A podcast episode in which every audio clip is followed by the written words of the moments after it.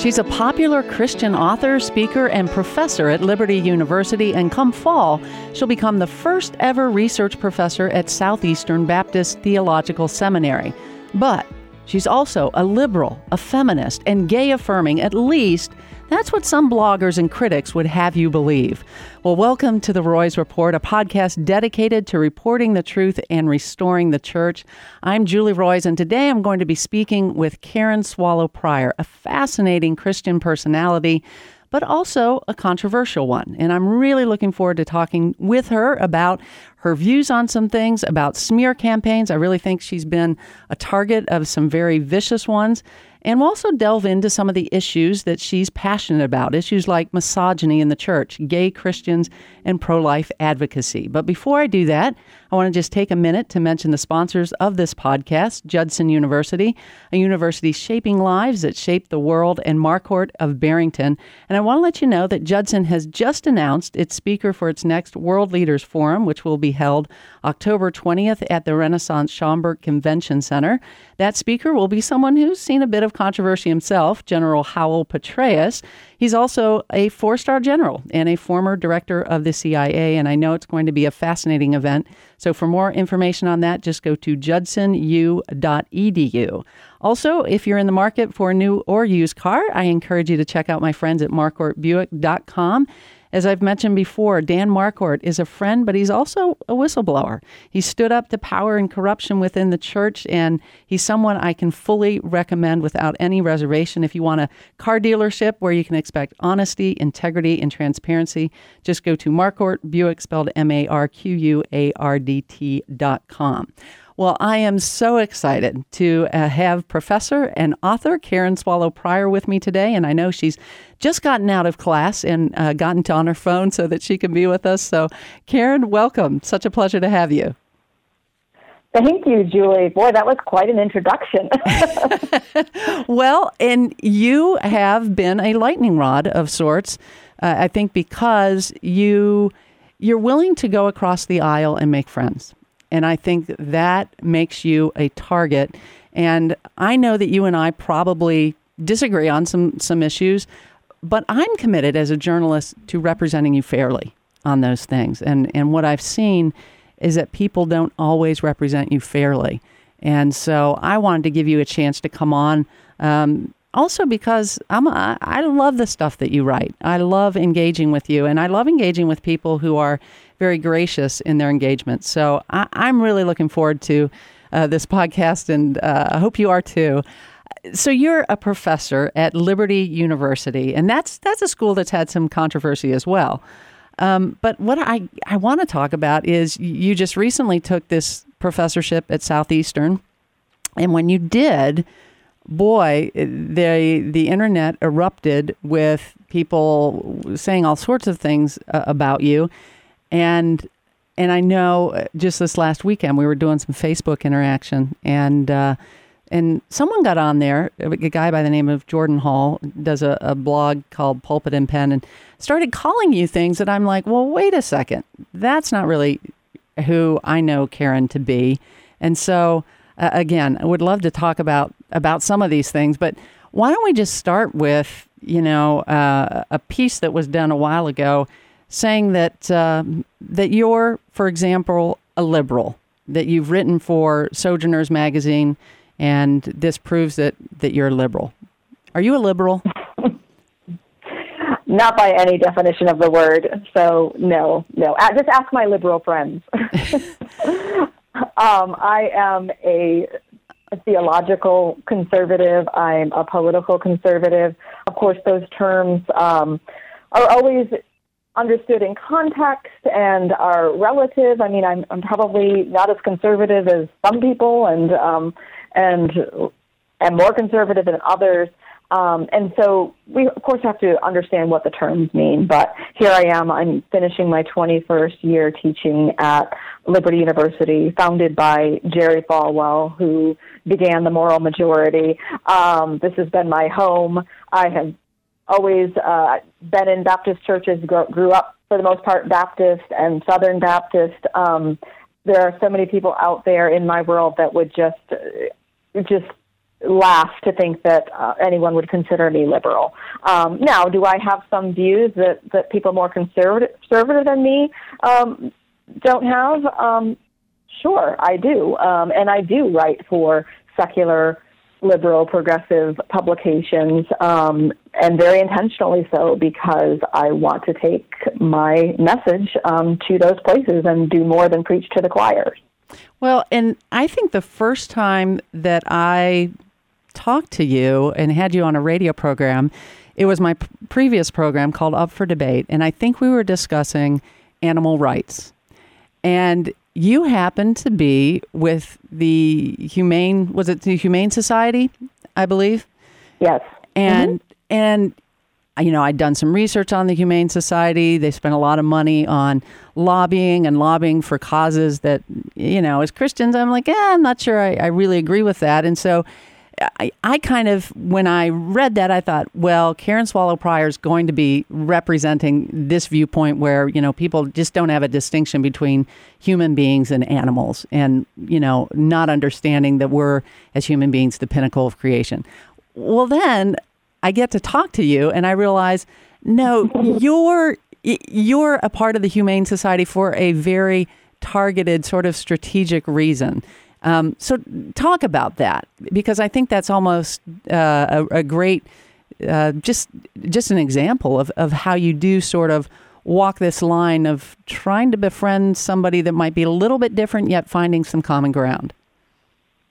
Oh yes, this is actually a great example to use. So um, I believe in animal welfare, not in animal rights. Um, and I am following a long tradition that began with evangelicals in the early 18th and um, late 18th, 19th centuries, including William Wilberforce, who at the very same time that he was working to abolish human slavery, also founded the first Society for Prevention of Cruelty to Animals. Because the evangelicals of that time understood that, that being cruel to God's creatures needlessly um, coarsens human hearts and leads to other kinds of sins and vices. So they have this sort of holistic view of stewardship of all of creation, and animal welfare was part of that. And uh, so I had written a number of pieces on that, talking about animal welfare as a stewardship issue for Christians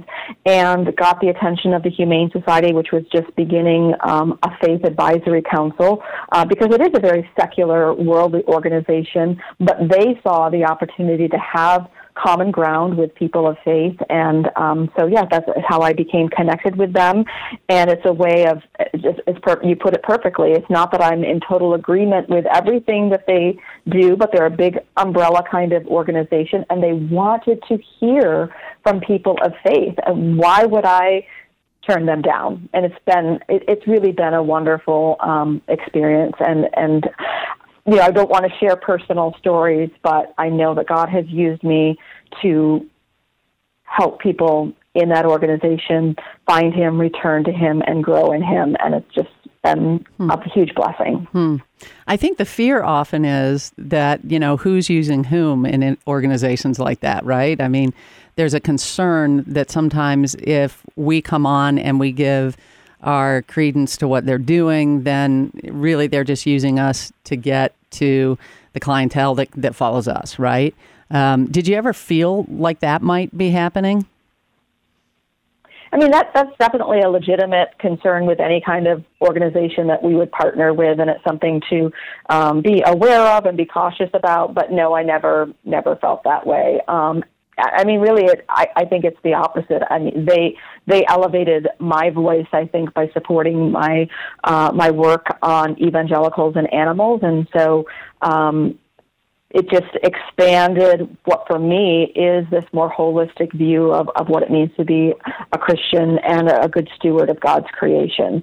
Um, and so it's been a mutually beneficial relationship, I think. Hmm.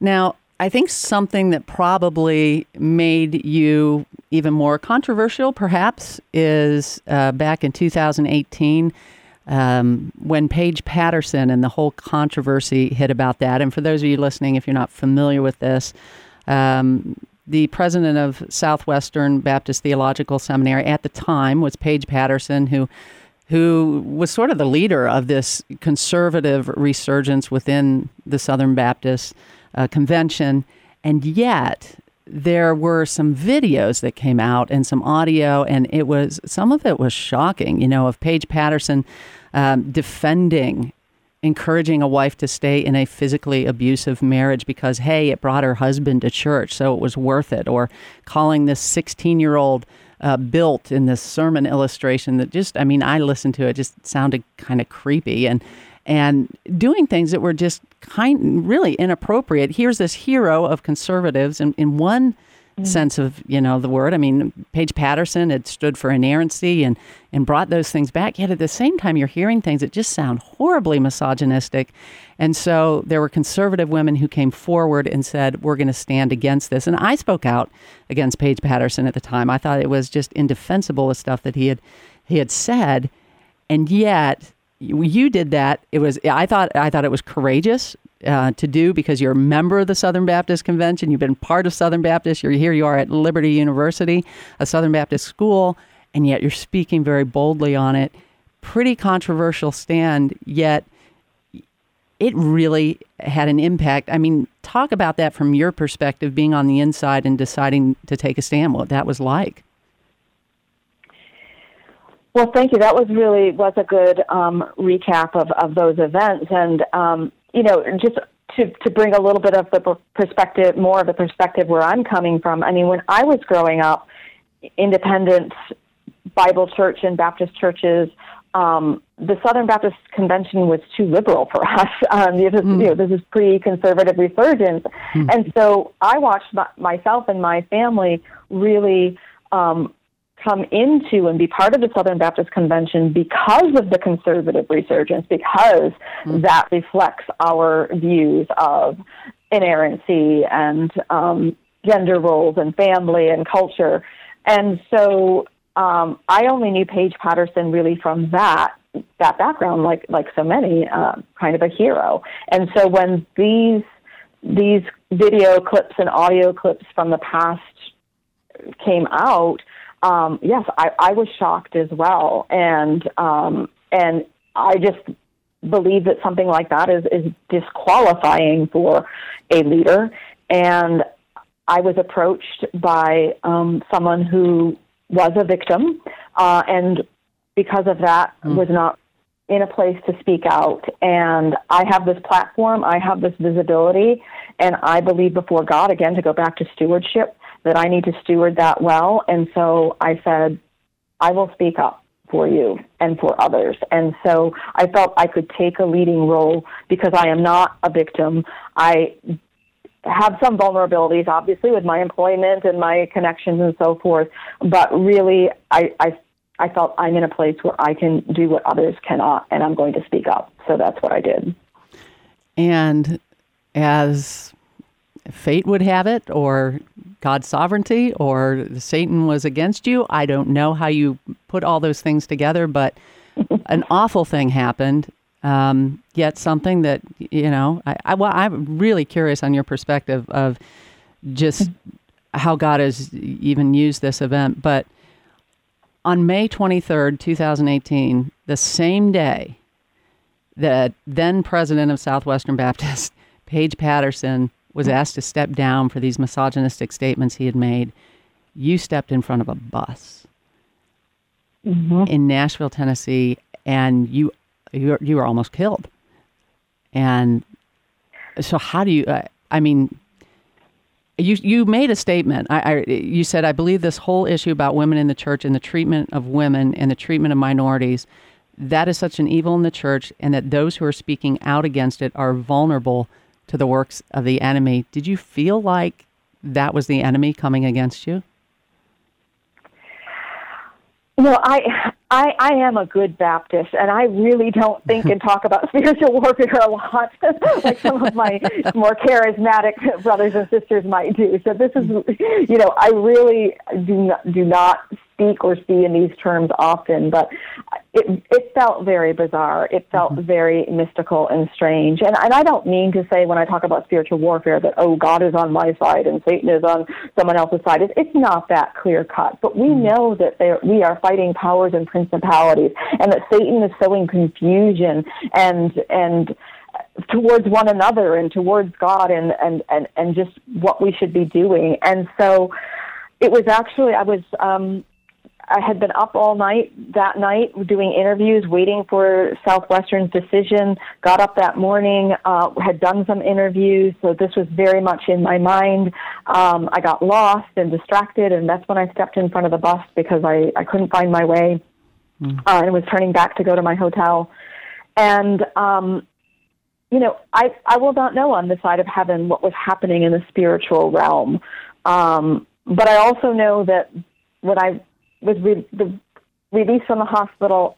Eight days later, I was strapped to a gurney going on medical transport to head back to Virginia, and that's when someone sent me the news that the board had um, had removed Paige Patterson, and those two coincidences are just just seem like more than coincidence. But um, but and what someone told me, I, I didn't come up with this myself. I'm not I'm not uh, I'm too Baptist to think in these terms, but um, a woman, uh, friend of mine who was had been attending the same conference I was there to go to, um, just talked about how all of those broken bones in my body um, were are kind of a symbol for for the brokenness of women in the mm-hmm. church. Um, and you know whether that's what God intended it to be or not, it is that it, we can see it that way. And and I I felt very much like that is how God has been using me in this issue and others. And it's not easy and it's obviously painful in that circumstance, but I just, that's all I, I want. If, if God is using me to reveal things and to reveal hearts and expose what needs to be exposed, I'm here for it. Hmm. And God has been doing so much in this area, this whole Church Too movement.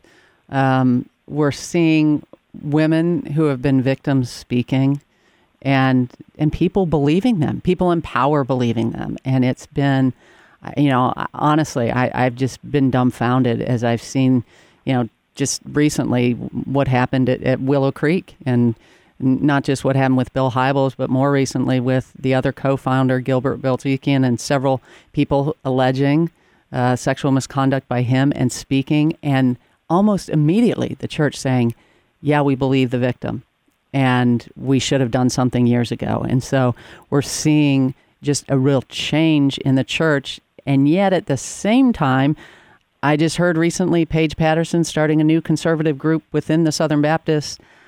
I'm like, really? This is who's going to be leading? You know, a conser- I'm really what? What is that conservative group about? Really? Do you know much about this? I, I don't know more than what's been on Twitter and social media. Um, so so I don't. I, I just it is an opportunity again. I, I think the lines are being drawn more clearly, um, and it's hard and painful to see it, but it's also I think a blessing because we can see again hearts are being revealed and um, and God is God is dealing with us, and we have to we have to choose sides, I guess. Um, and we need his wisdom and discernment more than ever. Hmm. Well, I mentioned this at the top, and we've been talking about a couple, few other things, but I want to come back to it, and and that is some of the stuff that is being put out by so-called discernment bloggers. And uh, uh, last weekend, I was on Facebook and uh, happened to have written a story about Mark MacArthur, who's the son of John MacArthur, a member of the board of his dad's radio ministry, Grace to You. Well, this Mark MacArthur just got charged by the SEC for fraud. And it's it's a major story. We were talking about it on Facebook. Someone gets on there. I mentioned his name before, Jordan Hall, and uh, somebody had mentioned on Facebook that oh, MacArthur's Masters University has been uh, it's put on probation by its accreditor, and uh, and Jordan Hall responded, MacArthur made a menopausal feminist accreditation hack angry and got dinged for it. It's hardly a controversy. And I was just, my, my breath was taken away. I'm like, mm. you did not just say that. You did not just say that. This is a pastor and a blogger, and he's calling somebody, well, he's deriding somebody for being biologically female by calling her menopausal. Mm. And I, I mm-hmm. and so I, I, said something about it. I, I, was like, "That's not okay. You can't cut people down just because they're biologically female." And then he came back at me and deriding me as a feminist, which you've read my book, Karen. Um, I mean, I, a feminist. I mean, there's a lot of feminist Christians who are angry with me for some of the things I write, but I've, I've never been called a feminist before. It was just so shocking. He, he wrote, You've basically become a poor man's feminist, liberal version of Janet Mefford. It's been sad to watch your woke rebirth from afar. And I said to my husband, I said, Neil, watch. He's going to write a hit piece on me. I, have never had a hit piece before, so hmm. this was kind of a new. I've had a lot of people mad at me for what I write. I get that because I report on things that people would rather not hear.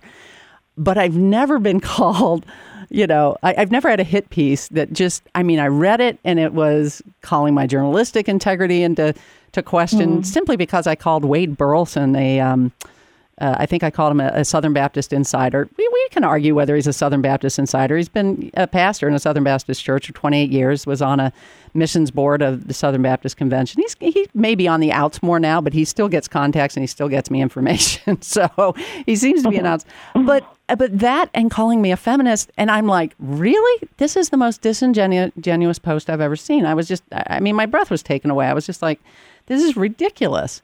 Um, it's just not true. It's a mischaracterization. This is my thing with being a journalist. I, I report on a lot of people I disagree with. But my goal is always if they read my piece, I want them to say, when they read what how I've represented them, for them to say, yeah, that's really what I believe. And then we can argue whether or not that's the right belief or not. Um, but to misrepresent, that's what really bothers me. And so I, I want to look at a piece that was done about you.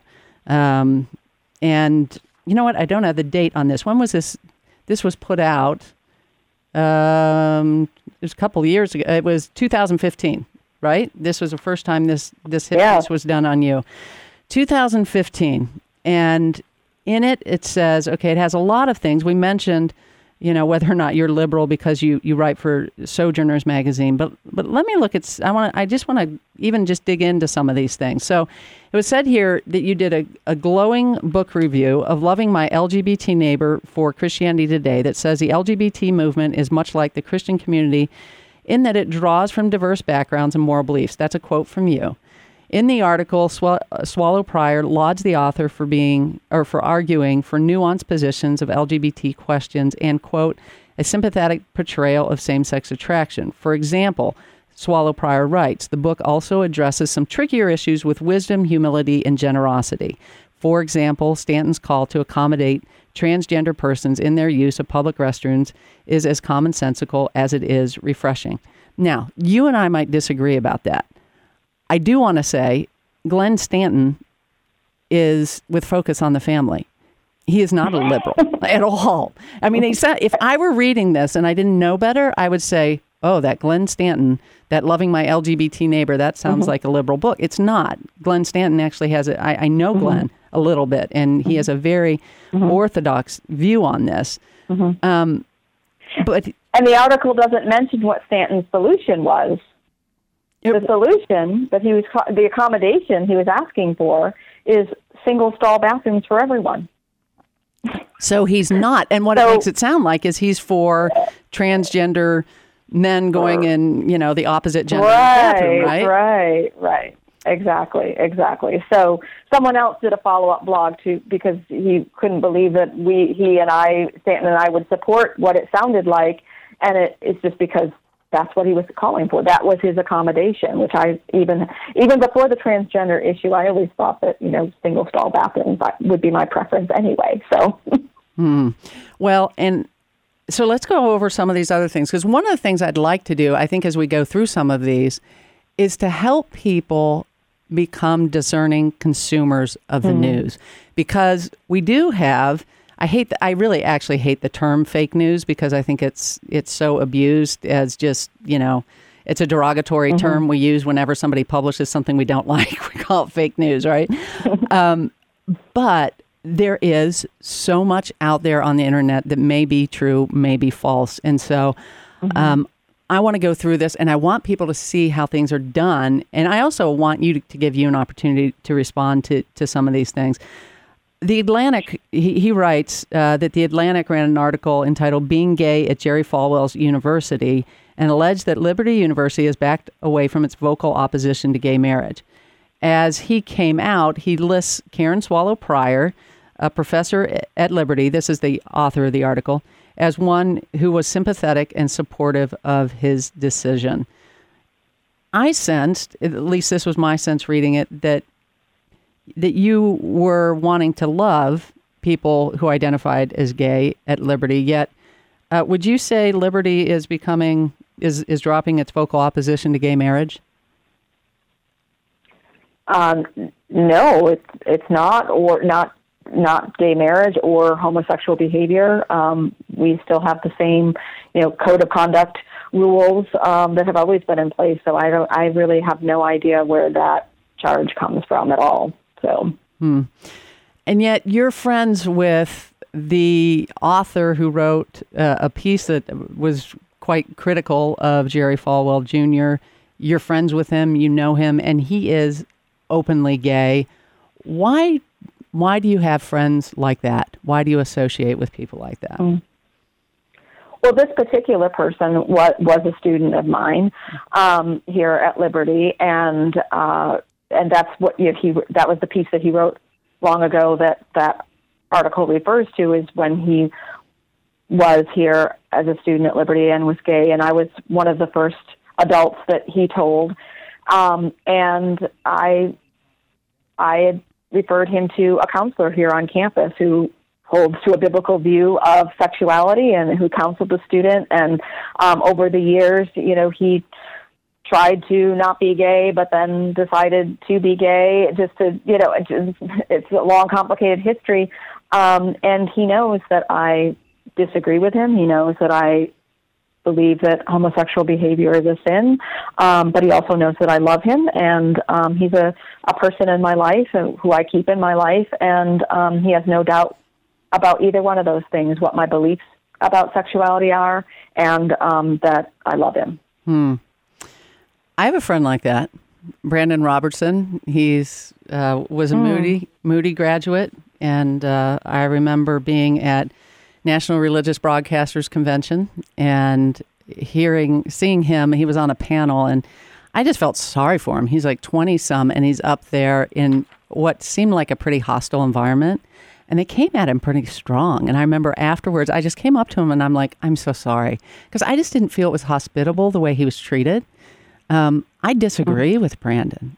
I really do. My heart breaks for him um, because I think he's making a choice that will be for his own destruction. Yet I love Brandan. Mm-hmm. I care about Brandan. And just, I remember when I just said that to him, he gave me this huge hug and we ended up praying together. And, and we've mm-hmm. since gotten together numerous times for coffee um, when we're at similar conferences. We don't live in the same city or anything, but you know, even to this day, if I reach out to him, he'll always respond and he's always gracious and, and kind and, and I care about him.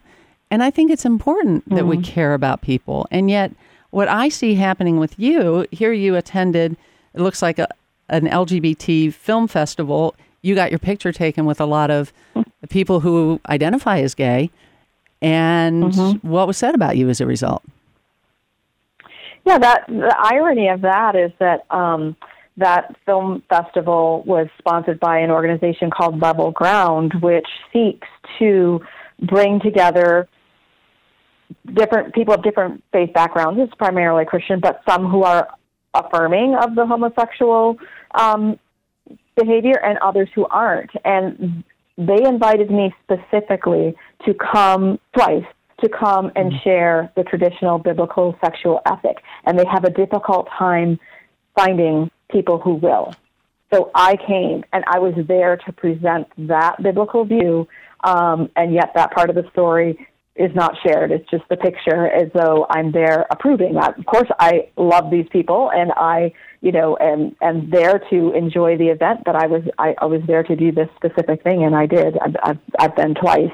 Um, and others won't go, but I will. And I can understand those who won't go. I don't know if I'd go. You know, I, I'm, I just sit there and think, oh boy, I can I be partners with them do I agree with what they're doing? And I'm I can certainly understand those, and I might put myself in that group who would say, I think what they're doing is destructive. I don't think it's helpful. I'm not going to be a part of it. At the same time, and I, I can respect that. Yeah. Yeah, I mean, and and I can we can have that conversation. Is that really a healthy thing to do? Because, I mean, either you're for me or you're against me. And what, what are they for mm-hmm. Jesus and what they're doing? Does it help to, to be there? I, you know, but here's what I really don't like, and I see this a ton with discernment blogs, is they get a picture of people together and then they say, this is just, to me, it's the biggest leap of logic. Because so and so is in a picture with so and so, they must mm-hmm. endorse everything that this person believes. I mean, where do we get that? That is, just the, the worst journalism possible. And yet people are getting away with it. And it's not okay. When you see those pictures, I wish people would say, um, okay, is does this person really endorse them? Is that why they're there? And here's a really, really radical idea. How about reaching out to that person and asking for their comment on why they were there and hearing their point of view? I, has anybody from you know some of these blogs that have been so vitriolic against you have they ever reached out and tried to have a conversation with you at one point i believe that particular blog um, did um, there was a claim that they called my office um, and uh, but there was no no message. But at that point, I you know I probably would not have spoken to him anyway because I it's very clear to me without getting into all the details that I am being um, lied about intentionally and misrepresented, and that's what's not excusable. I mean, clearly we can agree on whether we should go to this event or partner with this organization. Those are those are legitimate areas of disagreement, but what cannot ever um, happen is for intentional misrepresentation to take place. And that is what's happening. And who that really hurts is not so much me, although, you know, it, it does sometimes hurt, but it hurts the people who are being misled and who are who are believing things about the world and about the church and the state of things that are not true. That's very, very grievous. Hmm. While we're on the topic of LGBT issues, I do want to ask you uh, about Revoice. This is a conference where you've also spoken, uh, where you've endorsed, and one where, quite frankly, we disagree. I mean, we've disagreed on this. I don't know if we disagreed uh, openly on on Facebook or whether we've uh, whether that's been in private message. I can't remember, but I know we've discussed it, and and yet we can disagree agreeably on this. Um, I don't think because you showed up at Revoice that you are necessarily endorsing everything at Revoice. But if you would, I mean, I don't want to state what the, the conference you were there. I've only seen what's what's been written about it. I've never attended one. Yeah. What is the purpose of Revoice? Yeah, well, just one minor correction. I, I, I didn't attend the conference. Um, before the conference uh, took place, as it was being organized, I thought you no, spoke there. No. Oh, my my bad. Okay. No, I just I just I just had an an endorsement of the of the conference. Okay. Um, I am uh, friends with the main organizer and a couple of the other organizers. Um, they are um, Southern ba- fellow Southern Baptists um, who believe in the traditional biblical se- sexual ethic. Um, they have same-sex attraction. Um, in one case, um, he is married to a woman and they have children. He's still open and honest about his same sex attraction. Another uh, friend who has helped to organize it um, is single um, and celibate. And um, the mission of the organization, and I'm just paraphrasing, but the mission is um, to help those who are same sex attracted to live out the traditional biblical sexual ethic, whether in biblical marriage or in singleness. Um, now, the the difference, the thing that people have trouble with, and I understand this is an area of disagreement, is that these people have not abandoned the labels. They are open about their struggle. They, in some cases, have just simply God has not removed that struggle from them. He does sometimes, and sometimes it takes longer, or sometimes that struggle will always be there. And so they are open and honest about their attraction and their struggle. Um, yet they want to ha- to be and to help others adhere to the biblical sexual ethic. Um, and so I am in support of that mission. Uh, so I offered a, an endorsement of the conference uh, ahead of time to go on their website, and uh, I think they've had two different conferences, and the, and the first one um, did not require the speakers to be um, in support of the biblical sexual ethics. So they had some some different uh, speakers there of different views, and uh, I believe in the second one they or the one coming up they have made that requirement um, because they're they're learning. Um, and again, it's a mission that I support. Um, I think that the the conference and the organization um, has has some growing and some learning to do, but the mission has remained the same, and that's one that I still believe in. We need to help our same sex attracted brothers and sisters live biblically faithful lives, and there there is no one size fits all for all of them in that struggle. Um, and there's, the church needs so much more conversation in that area, and they are going to make mistakes. We are all going to make mistakes in it. We've made mistakes in the past when when Chris, I've known so many Christians who had this struggle, and in, in previous decades, the approach was to be quiet about it, pretend otherwise, get married, don't tell anyone, and I have seen that backfire so many times that I'm willing to take the risk to support my brothers and sisters who are trying a different way but still want to be faithful. Mm. by the way, I want to mention uh, the Illinois Family Institute is having a worldview event. I promised them I would mention this, uh, but it's coming up March 7th. So Saturday, March 7th, 10 a.m. to 3:30 p.m. at the Village Church of Barrington in Barrington, Illinois. If you're listening and you're in the Chicago area, uh, I encourage you to go to this. Uh, Dr. Michael Brown, who is a leading apologist, has written uh, some books about this a- actual uh, issue and also answering your toughest questions. Always a great interview, radio interview, by the way. And Dr. Robert Gagnon, who's a professor of uh, New Testament theology at Houston Baptist University, he's going to be there. So if you're interested in that, I really encourage you go to illinoisfamily.org and find out about that event. But speaking of uh, speaking of same-sex attraction, gay identity, the the one thing the the problem I had with that conference is what you mentioned is about embracing gay identity, and I feel like there's a there's what do I call it? Almost like a just despair that God eh, can do anything about that, and that it's okay to embrace this identity that seems rooted in our our sinfulness. And and my you know my my passion in this area is because I go to a church that has dozens of people literally dozens of people that have come out of that and have come out of it for 20 30 years. Are they is it a place where they can't talk about it? No actually it's a, it's a place where they can talk about it and it's like yeah that's fine you know we have other people that had that that struggle too it's it, the taboo is gone and i love that I, I feel like it's one of the most healthy environments but it's also a place where there's faith for transformation. Now, does that mean that God's going to make you straight? You know, that's uh, that's where I feel like when we when we're talking about um, when we're talking about mischaracterizing people, I feel like the whole entire community that believes in transformation gets gets painted as pray the gay away, right? And that's not mm-hmm. them.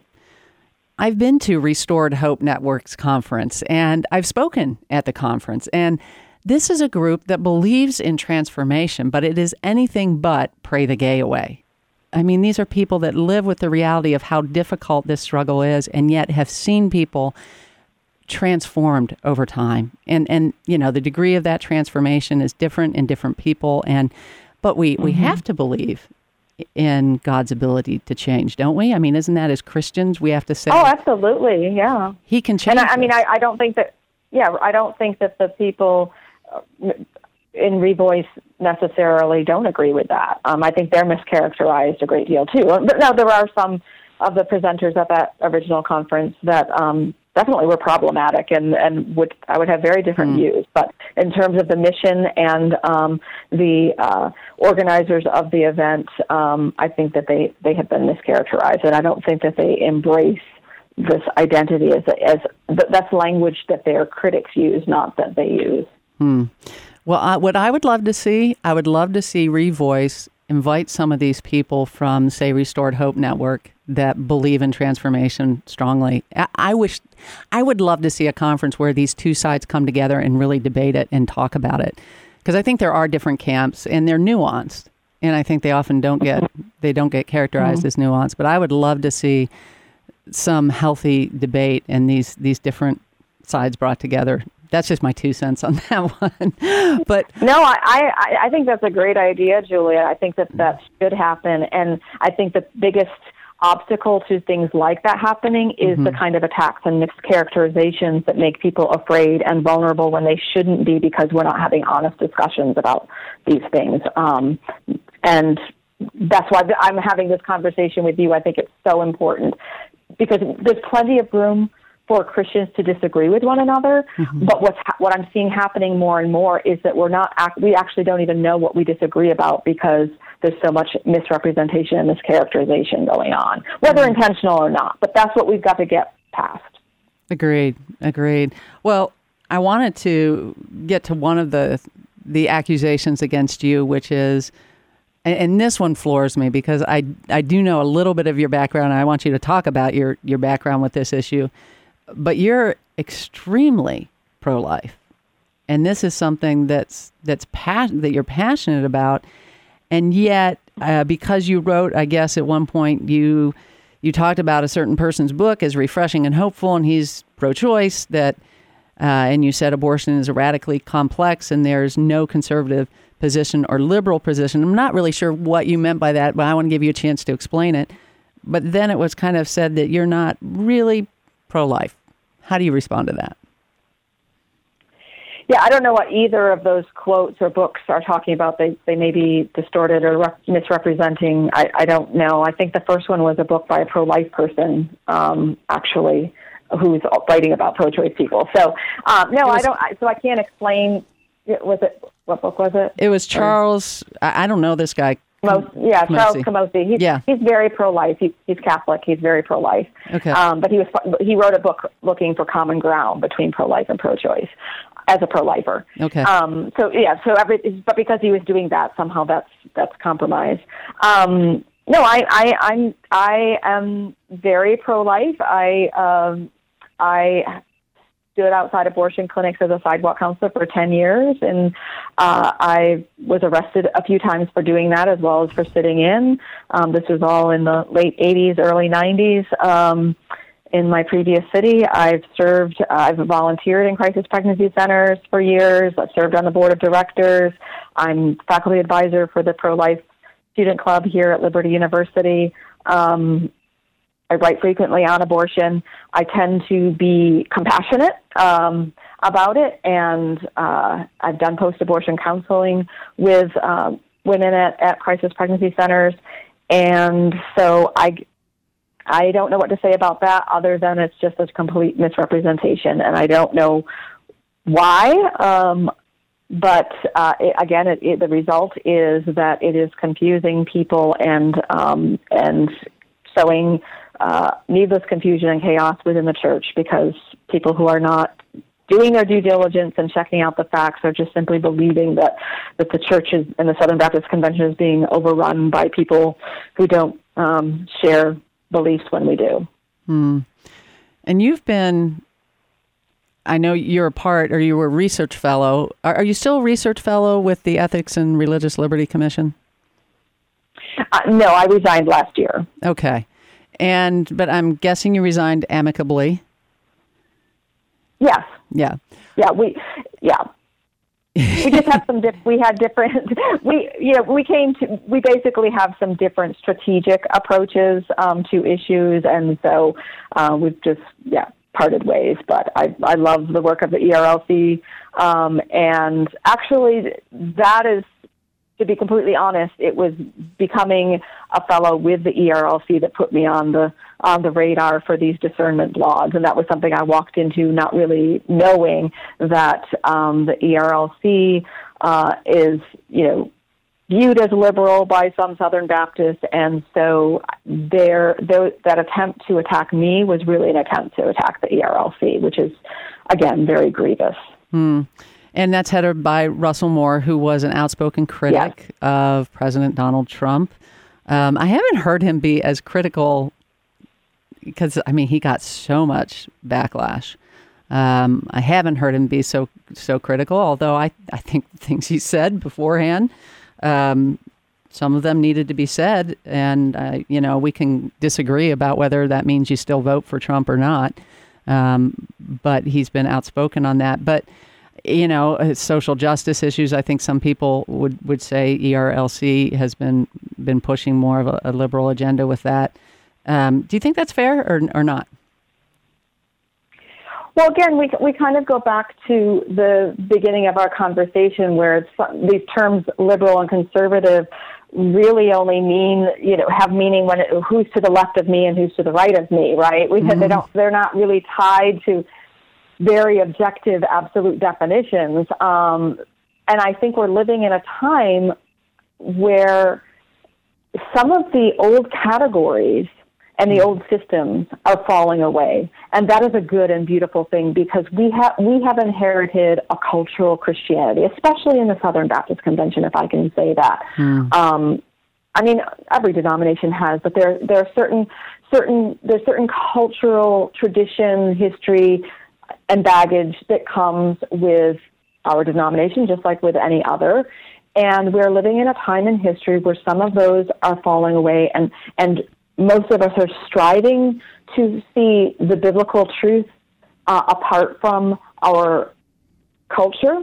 It's mm. a, it's very hard. It's been it's hard for every generation and every part of the world. We're living through a particular moment, and so we would say I think we could say that the categories of liberal and conservative, Republican and Democrat that were true in the second half of the 20th century are not true now. And we all need to, and we're not going to do this in total agreement, but we all need to get past the partisanship, past the political parties, past the liberal conservative labels that are tied to American political culture and not biblical Christianity, and we need to find that consistent thread of biblical Christianity, no matter which party or which side it falls on, because that's the thread that we need to follow. And our culture does not match up. It never has, it never will. But for far too long, we have been making our allegiance based on these cultural categories.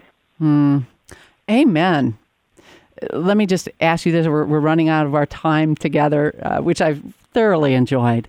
Um, but as Christians who represent Jesus in this current cultural era, and I think especially with the divisions within the church, how can we, as ambassadors for Christ, reach out and how can we um, really address those within the church who might disagree with us?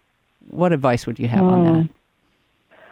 Wow, I mean, so much of this does take place on social media, and that that's caused more harm than good, I think. But it, it is a mission field, and it can be used for good. So I I just urge every Christian who's on social media to re- act on social media the way you would in person. Don't say something on social media that you would not say to them in person. And if you were in person and you have a question or you don't understand something that's been said, you would say, Oh, I don't understand. Can you explain more? We need to do more and more of that. We need to not believe every source that we see, whether, you know, I mean, we don't believe CNN or the New York Times as giving us the entire truth or an unbiased perspective, well, neither should we um, assume that the discernment blogs are doing that. We need to go back to the original sources. We need to not believe a picture or a meme or a quote that might be taken out of context. But we have to be circumspect, and sometimes we just have to be a, a little bit skeptical too. And the verse that just kept coming to me as we were um, talking, Julie, about all these issues um, is one of my favorites. It's from the book of Zechariah, and it's um, in uh, chapter um, 8. Speak the truth to one another, render in your gates judgments that are true, and make for peace. Do not devise evil in your hearts against one another, and love no false oath, for all these things I hate, declares the Lord. That verse covers so much of what we've been talking about this hour. Mm. You know, and I think in the New Testament, when it says to always have an answer for the hope that you have within you, but do that with gentleness and respect. And if we're supposed to treat mm. non Christians with gentleness and respect, how much more within the mm. church should we be treating each other with that kind of respect that we want to be treated? It's golden rule, right? Um, treating one right. another with that, assuming the best.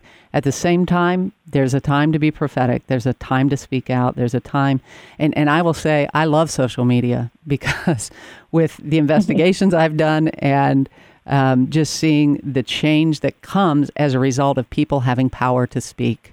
And I think that's what social media has given the public a place to speak who don't have platforms, who don't aren't you know the gatekeepers and they get to speak. And so i love that but we still need to do it with uh, with gentleness and respect. So karen you're somebody who does that extremely well. I i appreciate you um, and i appreciate talking and i wish we i would love to do it more. Um, talking about things on that we disagree about but doing it uh, in a way that hopefully brings more light than than heat. So thank you and thank you for uh, your ministry and what you're doing and uh, just really blessings to you as you go to Southeastern next year. Well, thank you, Julie. I so appreciate your work. It's an honor to be talking with you on your program. Oh, well, thank you. And thanks so much for listening to The Roys Report, a podcast dedicated to reporting the truth and restoring the church. I'm Julie Roys, and if you'd like to find me online, just go to Julie Roys, spelled R O Y S dot com. Hope you have a great day, and God bless.